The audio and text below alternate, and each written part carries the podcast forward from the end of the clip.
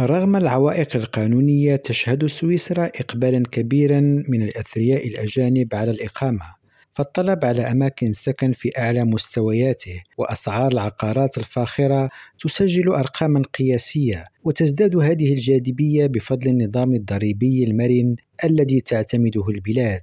ويكتب موقع سويس أنفو أن المساكن في المناطق الجبلية من سويسرا هي الأكثر مبيعا للأجانب حاليا وهم الذين يملكون ما يمكنهم من العيش فيها. وغالبا ما يخطط الشخص الأجنبي الذي يشتري منزلا بعشرات ملايين الفرنكات في سويسرا للعيش فيه كمقر إقامة رئيسي. وهذه الحالة تعني أنه عليه أن يقضي 180 يوما في السنة على الأقل داخل الحدود السويسرية كي يحصل على تصريح إقامة. وبفضل ذلك لن يكون المالك معنيا بقانون الكولر الذي يحد من الحق في شراء عقارات أو أبنية من قبل أشخاص مقيمين في الخارج فقط عندما تكون منازل ثانوية. وتحافظ سويسرا المعروفة منذ فترة طويلة بكونها دولة ترحب بالأثرياء على جاذبيتها في مستوى رفيع. وتبقى الشريحة الأساسية للأثرياء الذين ينتقلون للعيش فيها مكونة من مواطنين من الاتحاد الأوروبي أساسا. ومن أهم العناصر الأساسية الجذابة في سويسرا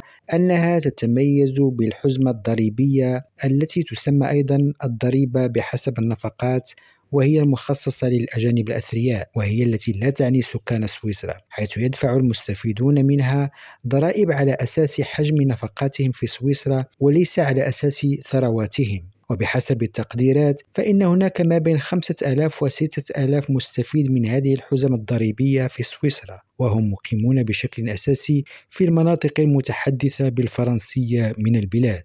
نزار الفراوي ريم راديو جنيف.